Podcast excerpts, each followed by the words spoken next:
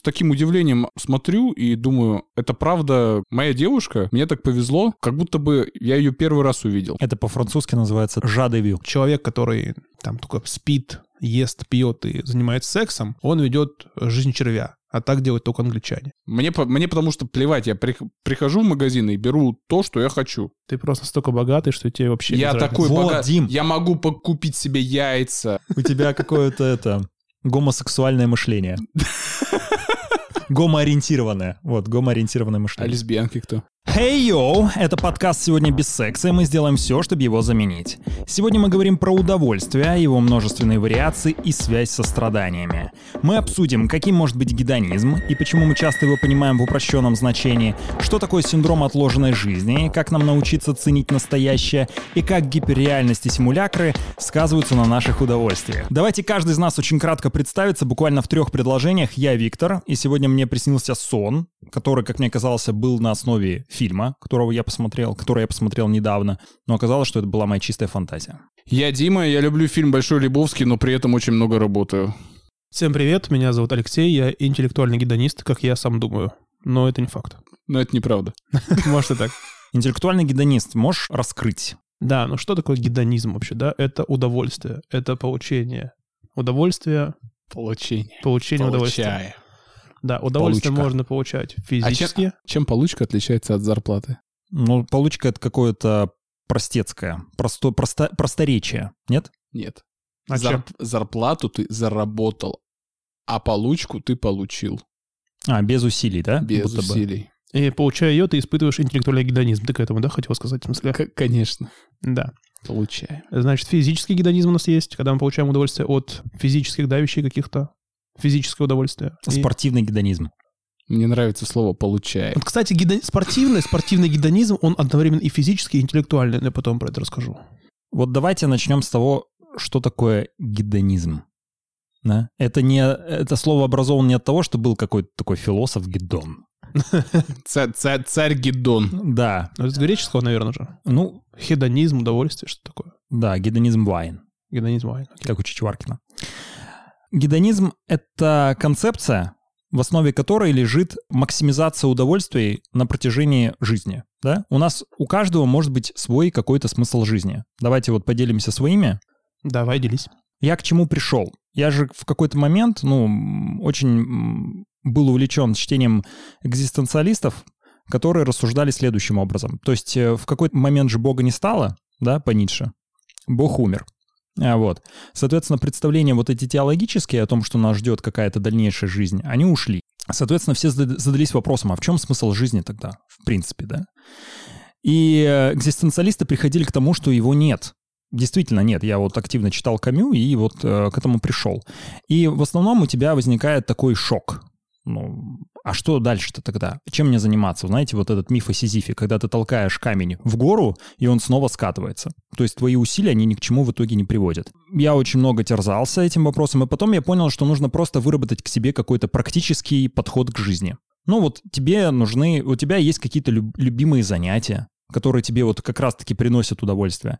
Но чтобы ими заниматься и чтобы им уделять время, тебе нужно жить в рамках общества. А общество требует того, чтобы ты зарабатывал деньги. И вот как-то балансируя, я к этой формуле и пришел. С другой стороны, гедонизм исходит с того, что удовольствия, их нужно как бы возводить в какую-то максимальную степень. То есть нужно снижать уменьшать количество тех действий, которые к удовольствиям не приводят. Вот если мы возьмем основоположника, ну, одного из основоположников этой концепции, Эпикура. Основоположник знаменитых эпикурейцев. Да. Да, да, да. Вот это прикол. Странно, да, что они так назывались? Да, это просто удивительно. Совпадение. Он исходил из следующего. Он понимал гедонизм не в смысле сейчас там я куплю себе шоколадку Баунти, поеду на Мальдивы и буду заливать фотки в Инстаграм. Нет. Он исходил из того, Странная что... последовательность действий на самом деле. Надо попробовать. Все начинается с баунти Райское А наслаждение. если бы он купил сникерс, куда бы он полетел? на Марс. Нет, это шоколадка Марс. Да, ну неважно. Сникерс просто нет такой планеты, я сказал на Марс. Марс и Страну какашек. Деймос. Деймос — это спутник Марса. А ты знаешь, что такое Деймос? Был Деймос и Фобос. Деймос и Фобос — это два Да, спутника да, Марса. супер. Да. И смотрите, он исходил из следующего. Нужно уменьшать количество страданий в твоей жизни. Потому что что такое удовольствие? Это потребность, это тяг, тяга к чему-то, да? Что чего-то нужно достичь. Значит, наиболее а, достижимое и понятное удовольствие — это довольствоваться тем, что у тебя сейчас есть. Пассивно. Наблюдая. Это называется атараксия. То есть ты просто вот сидишь, что-то ешь, самое необходимое, и общаешься с друзьями. Вот у него удовольствие, кстати, одно из важных было общаться с друзьями. А Здесь, атараксия конечно... случайная — это не полное отрешение от любых как бы невзгод? А в том числе, да. А потому что, смотри, он такой, ну, мог сидеть и говорить, блин, ребят, сейчас бы, конечно, вина покруче, да, выпить. Не то, что у нас в бочках. Для этого нужно было там пойти, чем-то заняться, на рынок продать. Но зачем прикладывать усилия, да? Можно потом... сидеть и, и кайфовать. Да, можно сидеть и кайфовать. И общаться, да, там что-нибудь рассуждать. Кстати, вопрос, я, я когда изучал его биографию, подумал, а не педик ли он? Эпикур? Да. С какими-то мужиками там зависал. Слушай, да они постоянно зависали. Так они постоянно и жахались. Ты что, свечку держал, что ли? Ты что, не знаешь эти древнегреческие пристрастия? Как Диоген ходил с фонарем. А и что? Ты знаешь этот о Диогене? Ну, про фонарь что-то слышал. Да, он ходил днем с фонарем. И не Его спрашивали, человека. Да, спрашивали, что ты делаешь? Он говорит, ищу людей. Глубоко. Глубоко.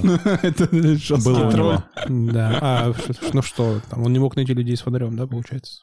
Да. Потому что людей мало. Ну, потому, что, большинство это не люди, а просто вот. бессмысленные существа. Не, не бессмысленные существа. Понимаешь, люди находятся во врале. Это такое состояние, когда ты не отдаешь себе отчет о своих поступках и действиях. Угу. То есть мы сейчас в условиях мегаполиса, мы же крутимся, крутимся, крутимся. Как часто люди вообще, в принципе, рефлексируют? О том, правильно в том ли месте они находятся. Нет правильно... времени на это. Нет времени Все на это. А тебя знаешь, а ты же, когда ты начнешь этим заниматься, у многих наступает депрессия, они отгоняют от себя эти мысли. Угу. И, соответственно, что таким образом происходит? Расчеловечение. То есть у нас есть какая-то природа, да? Природа, блин, нас не создавала для того, чтобы мы сидели в офисе. Это извращение, ну, откровенное, да, правда? Согласен. Соответственно, нам нужно себя заставить надеть какую-то маску маску вот этого социального, ну, взаимодействия. То есть мы себя погружаем вот в эту систему и делаем вид, что так и надо. Что в офисе сидеть, ну, это норма. Ну да. Правильно? Соответственно, когда ты подгоняешь себя, себя под эту норму, ты себя как человека, вот самого себя, ты его теряешь. Поэтому я думаю, что Диоген этим же вопросом задавался. Мне понравилось то, как ты поставил вопрос, а для чего нас создала природа? Вы Ни для чего. Вы Мне кажется, думаете? нету, не было никакой Ну, это да, вот условно говоря, там, для чего дерево, для чего там... Опять ты со своими деревьями. Да, елки-палки. Ну, вообще все живые организмы. Чем человек, ну, принципиально отличается от них, он с ними в одном ряду находится. Ну, да. по сути, да. По-хорошему. Череда случайностей. Ну, окей, череда случайностей. Если мы ищем смысл в чем-то там, в собственном существовании, то наше, наше существование, смысл этого существования не должен по-хорошему ничем отличаться от смысла су- существования других живых существ. А так и есть, мы же сами просто его ищем и думаем, что он есть, потому что у нас там высшая нервная связь развита сильнее, чем у животных, ну, и мы ну, задаемся такие ну, вопросы. Ну, типа, на, нам хотелось бы как бы думать, что мы здесь не просто да. находимся, что а, есть какая-то цель. а типа имеем какое-то значение. Ну, это да, сами, с, да. мы сами для себя придумали. Поэтому, в принципе, я здесь тоже согласен с тем, что смысла жизни по большому счету нет. Жизнь это просто процесс. Ты как бы функционируешь как определенный организм до определенного момента, где у тебя там отсечка происходит, и ты там становишься кормом для червей. Но вот смотри, функционируя, ты так или иначе должен чем-то заниматься. Правильно? Жизнь — это активность, так или иначе. Потому что есть даже какие-то исследования, которым говорят, что если человек будет пассивным, например, в старости, да, пассивные люди, они быстрее умирают. Потому что ты не стимулируешь организм. Угу. Вот.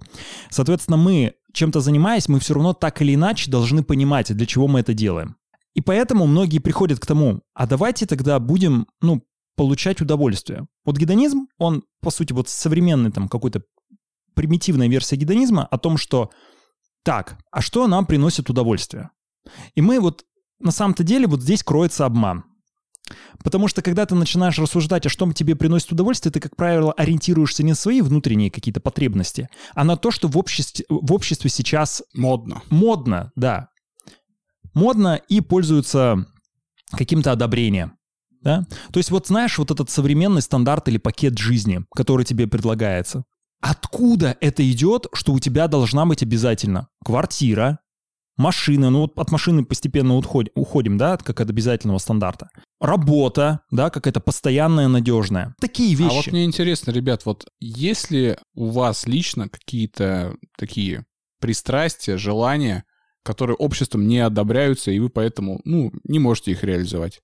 Дим, знаешь, я вот о чем думаю. Мне вот, честно, бывает, хочется, бывает хочется плакать. Потому что я себя очень сильно запрограммировал вот на то, каким нужно быть человеком, чтобы в обществе иметь, ну не то чтобы успех, но какой-то достаток, да? Но фактически я понимаю, а мои ли это желания? Возможно, это действительно ложь. Потому что вот чего бы я хотел? Возможно, я бы хотел действительно написать какую-то книгу или снять фильм и презентовать его в Канах. Понимаешь? Вот это нечто фантастическое, а ты удивительное. хочешь? Да, ну, я хочу славы. Понимаешь, но что я для этого делаю? Да ничего. Потому что я занимаюсь приспособленчеством. И я восторгаюсь людьми, которые готовы что-то преодолевать, да? Вот как раз-таки идти через круг страданий определенных, издержек, лишений, для того, чтобы что-то создать. Потому что по, по мне, вот если человек, мы все-таки вынуждены жить без смысла, так давайте будем определенной степени демиургами. Давайте создавать. В этом наша основа. Ну, типа, неважно что, главное, чтобы был результат. Да почему даже тот же самый процесс написания книги, ты можешь ее не закончить, но ты вкладываешься в это, ты реально вкладываешься. Это origin, понимаешь? Леша, а у тебя? Какая-то какой-то смысл жизни? А, нет, ты спросил. Какое- какое-то желание, пристрастие, которое ты бы хотел реализовать, но не можешь, потому что общество это порицает. Слушай, у меня таких нет. Ну вот я, допустим, люблю курить кальян, да? Простое желание. Ну, допустим, да. Там, не знаю, алкоголь тоже порицается. Ты эпикур. Я думаю, что если бы там были популярны кальян, он бы явно курил кальян. Он не будет э, называться эпикуром, он сказал, что он педик. Нет, это Виктор сказал, что он педик. Нет, слушай, у меня таких желаний нет, наверное. По крайней мере, я о них не знаю. А у тебя? Не знаю, я бы хотел ничего не делать. Вот просто лежать там на, на траве и смотреть в небо. Это буддизм. Тебе нужно к ним примкнуть в их ряды. Но действительно, у них же есть вот этот круг сансары, да, из которого нужно выйти. Круг сансары — это круг постоянных бесконечных страданий, от которых нужно уходить. А что такое страдание? Это опять же наши зависимости, которые мы сами себе воспитываем. Деньги — это же колоссальная зависимость, правильно, от них? Ну, конечно. Мы сами себя к этому приучаем. Мы, например, наращиваем... Мы сделали деньги целью, а не средством. Все правильно мы сделали деньги целью, и то есть, соответственно, зарабатывая новые деньги, мы ищем варианты, куда их потратить. потратить да. да. Находя эти варианты, мы подсаживаемся на это, и нам нужно еще большее количество денег. И так раскручивается спираль капитализма. Насилие. Мне кажется, что вот что вот действительно достижимо в условиях нашей современной жизни, это уметь оценить то, что есть настоящее. Потому что действительно, вот даже вот оцените свой полет мысли. Как правило, мы, когда чем-то занимаемся, куда-то идем, перед сном, мы, бывает, думаем о прошлом, о будущем, да? Исправ... пытаемся исправить ошибки прошлого или пытаемся предсказать, какое будет будущее. Мы не ценим, вот как часто вот просто вы лежите в своей постели, вот как ты говоришь, да, хочешь mm-hmm. лежать и смотреть в небо, и просто смотрите. Или просто вот пытаетесь максимально отключиться от всего, от всего постороннего шума. Такие моменты бывают очень редко, потому что в суете ты просто функционируешь как там, человеческая биологическая единица и просто ложишься на кровать и засыпаешь. Осознание как бы счастья момента, ну то есть вот оно, оно, как правило, происходит тогда, когда ты полностью освобожден от каких-либо забот. Ну, то есть тебя перестает волновать там будущее, тебя перестает волновать там прошлое. И вот, там, например, видишь там лицо любимого человека и понимаешь, какой кайф. У вас, кстати, вот было такое, вот у меня такое бывает иногда. Я смотрю на лицо своей девушки и как будто ее в первый раз вижу. С таким удивлением смотрю и думаю, это правда как бы моя девушка, мне так повезло, как будто бы я ее первый раз увидел. Это по-французски называется даже «жадевю». «Жадевю»? «Жадевю».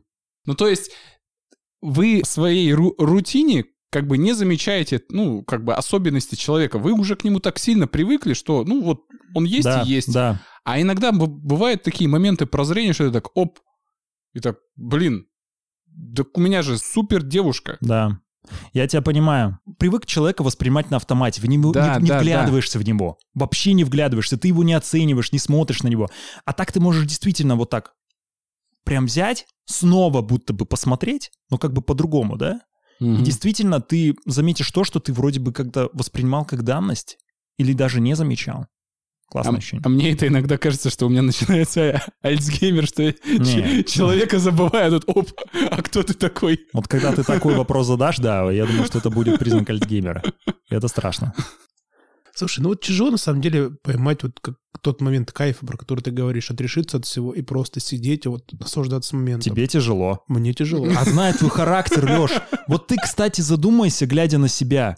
Ты вообще не умеешь ценить настоящее. Вот ты тот человек, который не умеешь ценить. Ты умеешь ценить только будущее. Тебе нужно дальше, дальше и дальше. Ты не можешь закрепиться в чем-то. Понимаешь? Ну да. А ты попробуй. Ты попробуй. Пробуй вот даже тот кальян, который ты тянешь, вот так затянуться и ничего не думать. Да, вот так, прокурить его, понимаешь? Вложиться в этот кальян. Получить. Да, получить этот дым. Не, ну я же умею получить удовольствие от момента. Мне нравится, мы сидим, сейчас разговариваем, весело. Мне прикольно. Я такой, получаю удовольствие от момента. На 30 секунд, пока ты не отвлекся. Мне прикольно.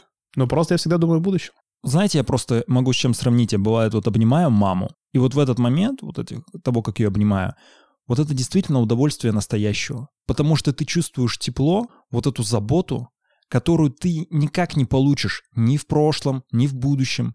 И вот такие моменты, мы и должны на них концентрироваться, потому что вот оно удовольствие.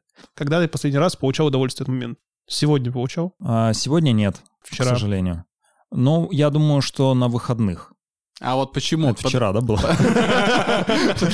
Потому что, скорее всего, ты отрешался от всего, от рутины Я заставлял себя. Это вот, знаете, вот эти практики медитации, йоги, они же не случайны. Нужно заставлять себя отрешиться. Самое тяжелое для человека — это остаться в тишине. Слушай, вот я, допустим, знаешь, всегда кайфую, когда катаюсь на сноуборде. Вот ты когда едешь по трассе, допустим, с большой скоростью, там едешь, и тебе ветер в лицо, снег, и ты прям вот кайфуешь от момента. Или когда ты в лесу там, там по колено в снегу идешь, там пытаешься выбраться, и ты там прям материшься и такой, ну как кайфово. А многие уходят но в ты, спорт. Но ты один был, да? Когда ты это делал?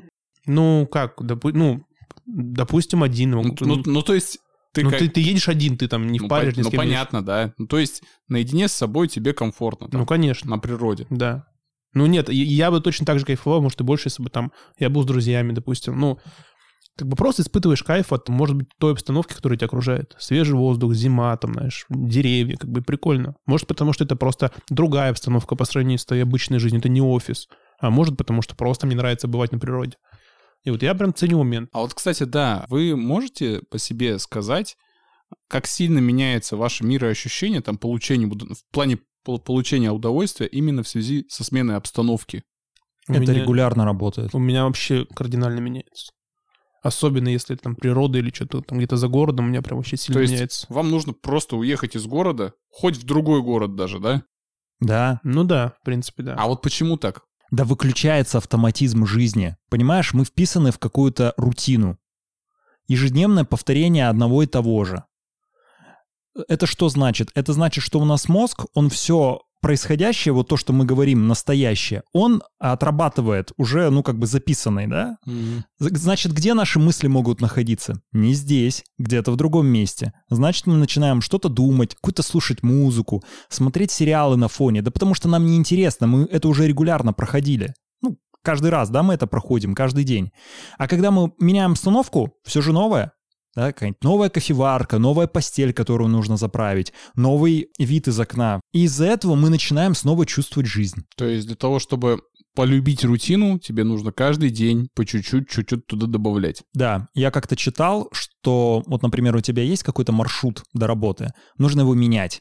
Например, повернуть где-то в другом месте, или, например, проехать по другой улице, или там условно один раз проехать там на общественном транспорте, другой раз на машине, третий раз пешком, там на велосипеде и так далее. Вот.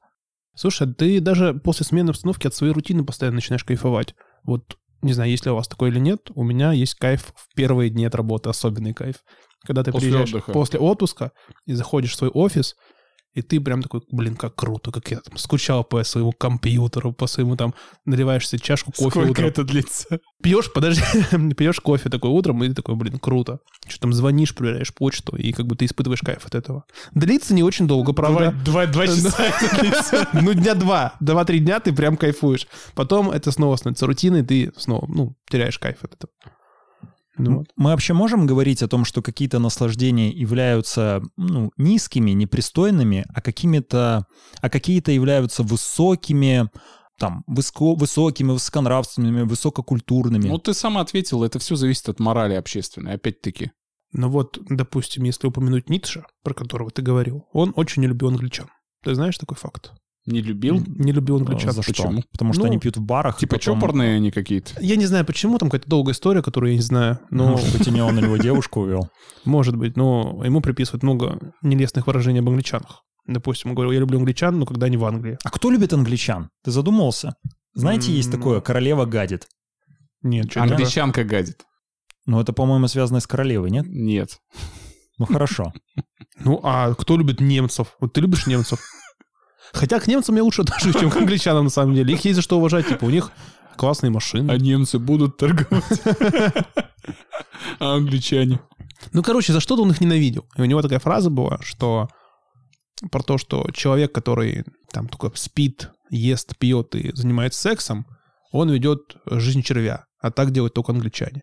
Ну вот примерно mm-hmm. что такое было по смыслу. То есть он а, возводил физическое удовольствие в ранг а, низких интеллектуальное, гедонизм, в ранг высоких удовольствий. Ну, вот. типа это как его ценностная система. называется? Англиканская. Англиканская. Да. да, вот. Интеллектуальное высокое удовольствие — это удовольствие от общения с Богом, знаешь, там. Или угу. удовольствие от там, ну, чего-то еще. Как, как давно Интерв... ты... Интервью с Богом, как помните? Как давно ты получал удовольствие от общения с Богом, Леш? Давненько, на самом деле очень давненько. Ну вот, но на самом деле, я вот сегодня пытался думать, что это за высокие удовольствия. Я немного, на самом деле, вещей смог придумать, которые мне бы могли доставить интеллектуальное удовольствие, но они есть. Подожди, могут быть интеллектуальные удовольствия, но в то же время низкосортные. Ну... Вот, например, ты можешь читать какой-нибудь комикс. Да. Я не скажу, что это высокое удовольствие, но оно интеллектуальное. А комиксы же могут быть тоже разные. И они могут быть там какие-то, ну, с, ну, глубоко, какие? с, с глубоким смыслом. Слушай, допустим. но это не будет типа Улис Джеймса Джойса, правильно? Почему нет? Ну не будут, да потому что, Леш... Ты сейчас ну нельзя вот, серьезную книгу в картинках нет, изобрести? Ну, ну вот смотри, мы буквально недавно читали в рамках книжного клуба Бодрияера. Окей. Okay. «Фатальная концепция». Так. И там тяжелая книга. То есть это постмодерн философский. В двух словах, о чем она? «Матрица», фильм «Матрица» основан на концепции Бодрияера гиперреальности. Угу. То есть вот есть будто бы наша реальность, да, которую мы вот так воспринимаем. Но в действительности это не так. Та реальность, которая существует, например, да, там природная там реальность, изначальная реальность, ее фактически уже нет. Мы проживаем не свои жизни. Мы делаем то, что как бы не мы задумали, а задумали за нас. Притом не какие-то там сверхразумы, а мы просто как общество, как масса к этому всему привели. Покупая MacBook, я покупаю не ноутбук. Так. Который обладает определенными техническими характеристиками. Я даже, если честно, вот так бегло их посмотрел. Я покупаю Ощущение. Ощущение от MacBook. Ну да. Само. Да. да. Но я об этом, кстати, это я специально задумываюсь, а так мы об этом не задумываемся. Ходя, например, имея какую-то профессию, я тоже, как правило, получаю не те знания, навыки, которые будто бы хотел, а как будто бы которые мне нужны для чего-то. Для заработка денег. Заработок денег, который тоже для чего-то мне нужен не сам по себе, а как опять же какая-то устоявшаяся потребность в рамках этого общества. И поэтому в итоге он сводит это к тому, что нас окружают там симулякры. То есть знаки, которые да, находятся в этом мире, они не означают то, что за ними стоит. За ними стоя- стоять может вообще банальная пустота. Ты заперт. Да. Слушай, кстати, ну вот э, ты сейчас сказал, что есть интеллектуальный кайф, но он может быть тоже высокий и какой-то низкий, если ты читаешь комиксы. А, ну, как бы они-то рассуждали, Ницше не так рассуждал. Он говорил о том, что если тебе что-то приносит удовольствие именно твоему там, мозгу, да, допустим, ну, там, или душе, это в любом случае вот высокое удовольствие, даже от комиксов. Может быть. Знаешь, я просто это сравнивал с массовой элитарной культурой. Вот я к этому. Угу. То есть посетить, например, большой театр, это все-таки как бы показатель какой-то высокой культуры, утонченного вкуса. Вот. Вот вам опять гиперреальность в чем проявляется. Мы идем вот раньше как было, идя в большой театр, являясь частью вот этой какой-то элитарной прослойки, как правило, так и было. Ну, возможно. Ты мог оценить это произведение, ты, например, знал, там, как правило, актеров э, и актрис, которые там играли. Ты знал, как правило, там, ход постановки, ты мог оценить. Ты мог оценить, игру. Да? Мог, да. Сейчас как? Сейчас у тебя есть просто представление о том, что Большой театр является отображением какой-то высокой культуры, да. и покупая билет, ты думаешь, что ты будто бы к ней приобщаешься. Да, да, да. И тебе достаточно уже билета и посещенного сеанса. И фотки в Инстаграме. Да, и фотки да. в Инстаграме. А по факту-то нет. Этого не произошло культурного Конечно. сдвига. Просто раньше не так был распространен кинематограф. Люди к нему больше привыкли. А театр — это уже какой-то такой, знаете, аристократический атовизм. Ну, Виктор же правильно говорит, что там какая-нибудь девочка идет, одевается лучше вечерней платье, да. выкладывает фотку из там да. вот в большом, там есть странку. Да, да, да. И вот типа я в большом театре. Да. Она даже не знает, как ну, там актрису зовут. Да, она не знает. Слушайте, а у меня сейчас такой вопрос. А вот эротика и порнография. Эротика — это интеллектуальное наслаждение? Ну, если ты смотришь эротику... Нет, я думаю, что физиологическое. А почему? Ты же можешь получить удовольствие от картинки. Ты смотришь, и там... Эстет... Серьезно, вы смотрели на операторскую работу? Прямо ее оценивали? Ну, я нет. Не, ну, например... Кто-то же может. Подожди, какие-нибудь эротические сцены в хороших голливудских фильмах? Никто же не говорит о том, что там по каналу РЕН-ТВ после 11 вечера. Это а типа как основной, основной инстинкт, когда вот, Шерон кстати, Стоун ногу, э... через ногу закидывает, допустим. Э, Помнишь? Да, эротическая, ну, эротическая. Ну, хорошо снятая сцена. Ну, например, «Мосты округа Мэдисон». Я не смотрел, о чем там. Да ты что? Я что? Я тоже не смотрел. Посмотрите, это шикарный фильм, там играет Клинт Иствуд. И как эту актрису, вечно она, она у нее там дохренища Оскаров. Ну ты скажи, кто? Ой, Мэрил забыл. Стрип? Мэрил Стрип, точно. Вот, фильм про то, как Мэ Мэрил Стрип, такая типичная домохозяйка там из э, Среднего Это Запада. какой год? Это 94-95 а, год. Она еще более-менее, Еще да? более-менее, и еще Клинт Иствуд такой, более-менее. Сейчас он уже... Нарк, наркокурьер. Совсем уже сморчок. Но там красивые эротические сцены. Просто знаю этот режиссера, из которого фильм «Экстаз» снял. Знаете? Гаспар Ноэ, по-моему. Гаспар Ноэ, да. Вот, точно. Гаспар Ноэ. Вот он, кстати, хорошо снимает эротические сцены, но он на них специализируется, я бы так сказал. Ну, то есть ты эту сцену воспринимаешь как красивую, да. Типа она как бы отражает любовные чувства участников вот, сцены, вот. а не похоть какую-то. Опять же, возвращаясь к Бодрияеру, да, мы его упомянем, он сводил то, что порнография ну, то есть, смотрите, порнография, она что должна симулировать, имитировать? Должна симулировать сексуальный акт. Mm-hmm. Да? Ну, Из чего мы исходим? Сексуальный акт — это проявление любви, но физиологическое проявление любви. Mm-hmm. Правильно? Да. Но симулируя вот этот сексуальный акт, они в итоге к чему стремятся? Исключительно красивой картинки. Там актеры не должны испытывать каких-либо чувств друг к другу. Они не должны проявлять, ну, как бы действительно вот эту эмоцию. Они должны ее показывать. И они должны показывать такую эмоцию, которая, она, ну, нереальна. В итоге, показывая нереальный секс, они программируют людей, которые это смотрят на то, что секс вроде как должен быть таким. Именно таким, да. Да. И в итоге мы занимаемся сексом, не который мы как бы хотели бы и должны были заниматься, а занимаемся сексом, который нам показывают порнографии, который является имитацией секса. Ты когда-нибудь, когда занимался сексом, ты думал о том, как это, как в порно или не как в порно, сравнивал вот это вот с тем, что Но, видел? если честно, я тебе так скажу, что вот мое представление о сексе основано на порнографии. Да и у меня также. Ну, я не знаю, может, это автоматически как-то происходит, но я никогда не думал там, о том, как это там происходит. Ну, это называется как... зеркальные нейроны. Ну, может быть, может быть. Но откуда нам еще брать представление об этом? Да, а как раньше брали? М- мама с папой расскажут. Смотрели, да, либо мама с папой во всех подробностях, да? В общем, Леша, слушай. А, ладно, давайте, вот вы как считаете, мы так и не обсудили, вот физические удовольствия, это стыдно, плохо или нет? Как считаете? Нет. Мы с тобой как из ларца, да? Да, как два гедониста за ядох. Два гедониста из ларца. Потому что жизнь очень короткая, чтобы ограничивать себя в удовольствии. Я с тобой абсолютно согласен. Поэтому, если тебе по кайфу, если тебе хорошо, делай. Самое главное, чтобы другому человеку это тоже было хорошо. Вот смотрите, а другой вопрос. Многие люди известные, вот в качестве возьмем Хабиба Нурмагомедова, да, бойца. Не очень Осторожно много... только говори, а то придется извиняться. Нет, очень много разговоров там. Ты не дагестанец. Нет. Э, много разговоров идет о том, какое он и его отец оставили наследие. Они там сами часто об этом говорили в интервью, что там вот наследие после Хабиба, после там его отца Абдумана, они хотели оставить какое-то наследие. И вот это, типа, какая-то вещь такая, которая, видимо, ну, близка вот к этим, там, интеллектуальному гедонизму, да, что какое-то удовольствие от того, что после тебя что-то останется, какое-то наследие останется. А я вот такого никогда не понимал. Я всегда думаю, что когда ты умрешь, тебе будет вообще абсолютно, ну, пофиг, что там про тебя подумают. Это сейчас тебе это, это как интересно. Франция времена а потом... Людовиков. После нас хоть потоп. Ну, в принципе, нормальная мысль. Я бы, наверное, единственное хотел, чтобы какие-то близкие люди, которые у меня будут после, там, после моей смерти, нормально жили дальше, и все. А что бы мне будут думать, говорить, вот это же вообще абсолютно пофиг. Можно с таким же успехом, я не знаю, полмира просто расколотить и потом думать, о, я полмира раз расколотил, обо мне напишут в учебниках истории. Чингисхан.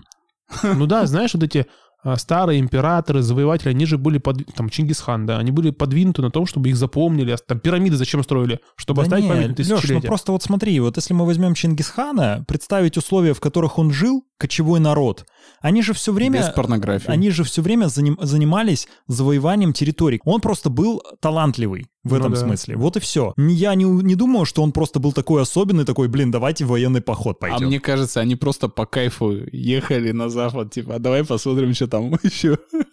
Ну а фараоны пирамиды зачем построили? Ну, потому что, мо... потому что могли, понимаешь, им... А давай... Да кто-то просто начал, блин, положил три кубика вот эти. Кто-то захотел больше. Они начали мериться. Вот это вот желание мериться, оно как бы в природе у нас.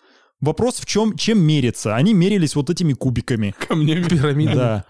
Ну вот, ну в общем... Это же фаллический символ, кстати. У кого длиннее член? Он трахает небо. Вот. О. Представляешь, а, а небо это что? А, нет, гея — это земля, да? А небо — это а что? А почему гея — земля? Нет, ну гея — земля. Богиня, богиня, да. Богиня земли — гея. Они геи земля. У тебя какое-то это гомосексуальное мышление. Гомоориентированное. Вот, гомоориентированное мышление. А лесбиянки кто? Вода? Я думаю, что вода. Потому что они же обе влажные. Опять вот скатываемся. Небо — это уран. Да. Хорошо. Вот полный это гедонист или нет? Наверное, да. Вот. А понимаешь, есть по Аристотелю, называется «Срединный путь», «Золотая середина». Он говорил, что вот есть, например, отвага и трусость, а между ними смелость. Это что значит? Это что, что на войне ты не побежишь первым пехотинцам, вот так крича а Понимаешь? Потому что, скорее всего, ты умрешь. Да. Значит, это немного глупый поступок с твоей Конечно. стороны. Поэтому нужно как бы сочетать в себе вот это, ну, что-то промежуточное, да? Баланс, Баланс держать. Да, также и здесь. Ну, слушай, если ты, например, кушаешь, нужно знать меру. Ну да. Вот и все. Ну, получается, не гедонисты. То есть все пухлые, они гедонисты. Да мы так или иначе гедонисты. Вот есть, например, тоже по Эпикуру есть естественные потребности, но они есть прямо необходимые и излишние. Всем нам нужен, нужна крыша, да, над головой. Mm-hmm. Всем. Да. Но кому-то достаточно квартиры 25 квадратных метров. И, в принципе, наверное, это как бы действительно достаточно ну, для да. современного проживания. Да. А кому-то нужен э, особняк, как Байдену. Да, вот. Да. А вот можно назвать гедонистом чувака, который получает наслаждение от того, что он помогает людям? Да, да можно. можно. Он же Есть получает кайф. Еремия Бентам. Вот. Это утилитарный, утилитарный гедонизм. Он заключается в том, что ты максимизируешь общественное удовольствие. То есть ты делаешь так, чтобы другим было хорошо. То есть он все равно это делает из своих эгоистических да, побуждений. Да, так и есть. Ему от этого становится хорошо. При этом он даже не поинтересуется у других людей, а нужно ли им то, что он для них Вполне делает. вероятно. Вот вы когда-нибудь задумывались, когда вот отвозите дети, там, детям, а, сиротам вещи, вы им реально хотите сделать хорошо или вы просто хотите избавиться от своих вещей, но сделав будто бы благородный поступок? Вот у меня второй вариант скорее. Ну, я такой, типа, мне нужно куда-то отдать вещи. И ты такой, ну, я могу их выкинуть. Как а давно могу... ты отдавал вещи детям-сиротам? Ну, как-то отдавал. Ну, давненько. Ну, типа, может, года три назад. Недавно «Жизнь Март» сделал такую акцию вот на Антона Валика. Крючки повесил, да. да. Вот Чего? Как повесил крючки, ну, то есть повесил, просто сделал вешалку около своего продуктового магазина. Ага. И туда люди могут э, вешать свои старые куртки для того, чтобы те кто, те, кто в них нуждается, мог их взять, ну, как бы и носить. Вот мне кажется, что это просто пиар-ход это максимизация привлечения внимания, да, а не акция для того, чтобы помочь нуждающимся. Они же ничего не сделали. Да. Они, я недавно слушал про эту тему. Они просто повесили крючки, они ничего хорошего не делают. Ну, они как бы делают хорошее, создавая мостик между теми, кому да. есть что отдать, и теми, кому нужно. Но, по сути, они же там сами ничего не делают. Да, это продвижение собственного бренда. Да, но много-много получали зато, ну, хайпа на этом, да. Там да. все говорят, все да. пишут об этом да. и так далее. Вот такой пример. Тщеславные ублюдки. Правда ли, что вот сейчас гедонизм, он так распространен, исходя из тех условий, в которых мы, в которых мы живем? Я считаю, что он распространяется сильнее, чем раньше это было. Потому что сейчас уже все равно уровень жизни растет, сейчас уже никто не голодает практически. У всех есть одежда и какие-то условия для жизни. И люди уже многие начинают ударяться в еще большие кайфы. А потому что мир стал более информационным, менее там аграрным, менее доиндустриальным, и тем более индустриальным. Люди потребляют информацию, в ней варятся, исход... ну, большую часть наслаждений человек, в силу того, что у него ресурсы ограничены, в том числе денежные, он может получить из информации. Тот же самый TikTok, YouTube, порнография, там, игры какие-нибудь. Пожалуйста это стало гораздо доступнее, чем раньше. А вам не, не кажется, что мы когда-нибудь достигнем такой точки, когда будет элитарным каким-то удовольствием труд? Мне кажется, да. Мы же сейчас постепенно уходим от Потому труда. Потому что, вот я могу привести пример, исходя из того, что планируется, по крайней мере, механизировать многие профессии, условно говоря, там, не будет там, условно, там, бухгалтеров, экономистов, все... Официантов, все, все кассиров. Будет, все, все будет делать, условно, компьютер, робот и так далее. А вот человек с его живым разумом, наиболее умный человек, да, то он останется, да, который будет управлять этими роботами, возможно, их обслуживать или придумывать этих роботов, как, например, в «Бегущем по лезвию». Да. В первой части там был этот Себастьян, он же был человеком. Вот они будут уважаемы. А все остальные, масса людей, ну, условно говоря, могут жить там на базовом доходе как в фильме «Идиократия», там, получать свои деньги. И ходить в кинотеатр смотреть на жопу. Да, да, да, да, да. Маленькая горстка людей будет получать все профиты, жить как хотят и тыкать пальцами в этих Но я считаю, что идет. труд не станет элитарным видом чего ты сказал? Удовольствие. Удовольствие. Потому что, я думаю, он станет нечто вроде развлечения. Типа ты приходишь там в торговый центр или куда-то еще и можешь поработать там уборщиком, заплатив за это какие-то деньги. Ну, типа как вид развлечений. Фатчпекер. Потому что, мне кажется, элитарный — это что-то такое недоступное для всех, для большинства. А труд, он, в принципе, всегда доступен. Я просто хотел к тому, что, окей, не элитарным, эксклюзивным. То есть Мне кажется, труд, нет. нет, труд перейдет в разряд удовольствия, как сейчас, например, вот видеоигра, то, что ты сейчас сказал. Угу, да? да, такое может быть. Вот, и опять мы возвращаемся к Бодриайру. Вот он уже тогда писал о том, что есть определенные производства, там в Германии, да, заводы, которые не вырабатывают того продукта, который действительно необходим людям. Но нужно занять людей. И они трудятся без смысла производства. Это есть, что, например? Ну, то есть они выпускали какую-то продукцию, ну, то есть, условно, у нас, у нас же в Советском Союзе это было распространено. Давали задание какое-нибудь, ну, выпустить, я не знаю, ну, какие-нибудь горшки. Вот горшки, вот нужен заказ, вот горшки. Все выпускают эти горшки, но никто им не пользуется в итоге, да? что нужно просто чем-то занять людей. Люди трудятся, но результат их труда никому не нужен. А это, кстати, хорошая мысль на самом деле. Заставить людей быть включенными в какой-то процесс, чтобы они меньше думали самостоятельно. Да, матрица. Там так и есть. Не надо думать. Все за тебя уже придумано. Так это же хорошо. Весь твой алгоритм уже прописан. Код твой. А? Там вот эти. Матрица с чего начинается? ну, двоичной системы. Не знаю, мне кажется, все эти книги на тему матрицы на самом деле это такой, ну, просто фантазия. А в чем фантазия, Леш? Вот ты себя осмысливал как человека. Где ты реальный? Слушай, ну я себя периодически анализирую, самоанализом И? занимаюсь. И? И что ты от меня хочешь слушать? Выводы. Хорошо, зачем на тебе кофта Armani Exchange? Потому что мне нравится она. Чем? По дизайну. Это простая а кофта. А как простая ты ее купил? Кофта. Простая кофта. Почему ты не купил другую простую кофту? Хуй Потому что это я первый увидел. Ты все время приводишь эту фирму, и не существует. Какое? Есть. Какая да? фирма? Есть. Хуюань. А что это за фирма? Я не знаю, но у моего одноклассника была такая куртка. Ну, хорошо. Понимаешь, ты задаешь вопросы, которые уже относятся к какой-то... Ну, это просто философский вопрос. А зачем на тебе? А почему это? Об этом Сократ писал. А почему мы носим нормальный эксченж? А что ты такой веселый, а? Да. Гопарь какой-то. И, конечно, ты сейчас ждешь от меня Сократ, ответа. кстати, мне кажется, был гопником интеллектуальным.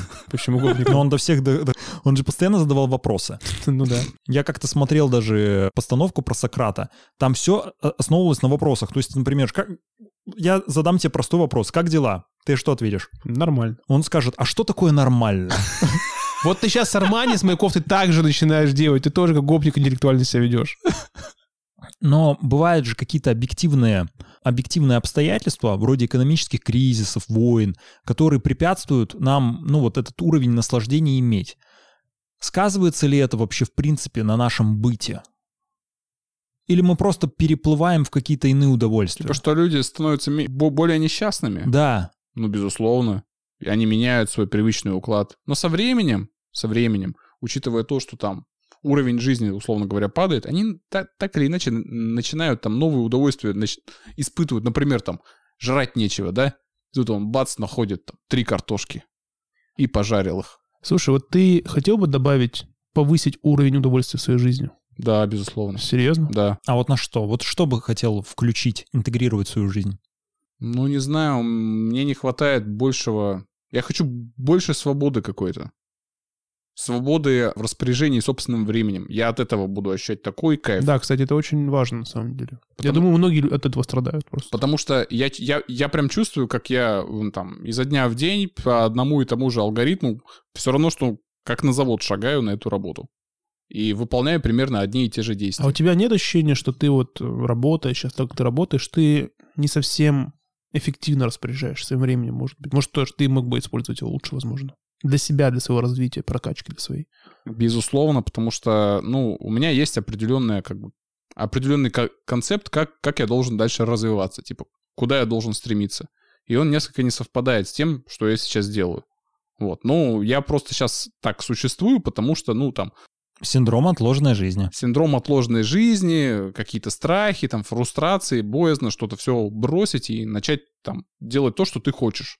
Знаете, я просто это к тому, когда начал говорить про экономический кризис, я вот за последние 2-3 года, ну, наверное, меньше, за последние 2 года слышу о том, как сильно подорожали машины. И да, как будто всем это стало очень интересно. И каждый это обсуждает. Даже те, у кого и не планировалась машина. Но сказать, капец, выросли цены, это жесть просто. И все испытывают от этого какое-то неудовольствие. Да не-не-не, это просто общая волна. Все любят э, поговорить на общую тему. И все любят пожаловаться на свою жизнь. Типа, вот, все плохо там, цены растут, все ужасно и так далее. А потом все расходятся и с хорошим настроением. Ты жаловался на выросшие цены на авто? Не, а Потом... на цены на продукты? Нет. Я жаловался. Мне, мне потому что плевать, я при, прихожу в магазин и беру то, что я хочу. Ты просто столько богатый, что тебе вообще Я такой вот, богат... Дим. Я могу покупить себе яйца. По Бодриайру, по Бодриайру, ты человек, который менее склонный к симулякрам и гиперреальности. Почему? Потому что ты приходишь и берешь действительно, что ты хочешь, да? Ты хочешь молока, ты берешь молоко. Ты хочешь эти яйца? Я получаю их. Учитывая гомоориентированное Пошел сознание ты... твое, ты точно получаешь яйца. С1. А С1 это наиболее большой? Нет, С0. С0 самый. С0 мне не нравится. Да? Мне С1 нравится. А что с С0? Слишком большие? Слишком большие яйца. Неудобно в рот брать. Я их не беру в рот. Я делаю из них вафли. Омлет. Ты вафли делаешь? Вафли. Серьезно? Да. А почему ты их жаришь вафли? Ты вафельница есть? Вафельница, да. Позови, О, нас, позови... Слушай, да, я очень хочу вафли. Позови, позови нас на вафли. Хорошо, позову. Супер, Нет, я тоже хочу это... вафли. Это не работает. Вы знаете людей, которых вы бы могли назвать откровенными гедонистами? Ты. Типа такой сибарит прям такой. Я, я и делаю, что хочу, пью, бухаю. Вот и... ты в какой-то степени не откровенный гедонист, но ты прям стремишься к этому. Может но быть. как будто бы ты знаешь такой как будто пытаясь найти смысл жизни, ты от него бежишь. Я к этому. Да, кстати, я согласен. Да? Это как это? Ну, то есть, ты пытаешься попробовать себя во всем, но что-то в тебе есть такое внутри, в глубине тебя, что ты, ты как бы так бежишь, бежишь, бежишь, а потом так бац, обжигаешься и обратно. Интересная мысль. А Я как будто, знаешь, ты пытаешься, сегодня. вот ты стремишься, да, ты вот пытаешься что-то попробовать, попробовать, но это не твое, понимаешь? Сегодня просто делюсь с вами гениальной мыслью. Так. Знаете, когда... Вот если у вас есть выбор, значит, что у вас его нет. Это Мардашвили. В общем, смотрите, суть в чем. Предположим, говорят, Леш, куда поедем отдыхать? Италия, Франция, Германия. Угу. Вроде бы есть выбор. Да. да? Но выбора нет, потому что этим все ограничивается. Да, ты выбираешь из предложенных из вариантов. предложенных mm-hmm. вариантов. А по факту ты, например, хочешь в Испанию. Но когда, но даже начиная выбирать между Испанией и другими какими-то странами, ты все равно, значит, делаешь не свой выбор. Ты в нем не свободен. Да, ты выбираешь тех, которые есть в мире страны. Да, в принципе. Потому что значит, на самом деле он хочет на Юпитер. Значит, да, нет выбора. Это я к тому, что, например, когда там... Вот всегда мы как будто делаем выбор, это, ну, не наш выбор, это чей-то выбор, угу. из которого мы выбираем. То есть любое ограничение выбора это, это ограни... уже это ограничение не наш определенное, да, потому что вот ты правильно сказал, я, например, хочу что-то конкретное, вот что-то конкретное мне нужно, я его беру. Вот он выбор, мне не нужны другие варианты. Ну, может... В этом выбор, ну... а не от вариативности выбора. Ну, ты понимаешь, заключается тогда смысл в том, что для выбора нужно бесконечное количество вариантов. Нужен твой вариант. Вот он к чему. Типа твой... вот тебе в голову пришла да. мысль, а вот хочу выпить пиво. И пошел. Мы должны, вот истинное, как мне кажется, удовольствие, вот это не, не скопированное удовольствие, сейчас вот мир Инстаграма, это просто Библия, Библия копий удовольствий, как мне кажется. Потому что мы туда заходим и как будто бы за откровением. А какой путь нам предложит Инстаграм? А что мне нужно сделать так, чтобы быть на них похожим? Но это же не твое, это надуманное. Короче, тезис. Суммируя все вышесказанное, я прихожу к выводу, что я прав, что истинное ну, удовольствие, истинное наслаждение ты получаешь только тогда, когда у тебя есть свобода. Вот свобода есть, все. А все остальное вообще не важно. На этом сегодня все. Слушайте нас на Apple Podcast, Яндекс Музыки, Spotify, ВК подкасты, Castbox. На Apple Podcast ставьте 5 звездочек и оставляйте отзывы. На Яндекс Музыки нажимайте сердечки. Так вы на нас подпишетесь и поможете в продвижении. Также у нас есть Instagram NoSexToday. Там мы выкладываем анонсы, бэкстейджи, наши фотографии и другой очень модный контент. Делитесь информацией о нашем подкасте с друзьями, коллегами и с теми, кто на чили и расслабоне. Увидимся через две недели в следующем выпуске подкаста «Сегодня без секса». Всем спасибо. Все свободны, я надеюсь.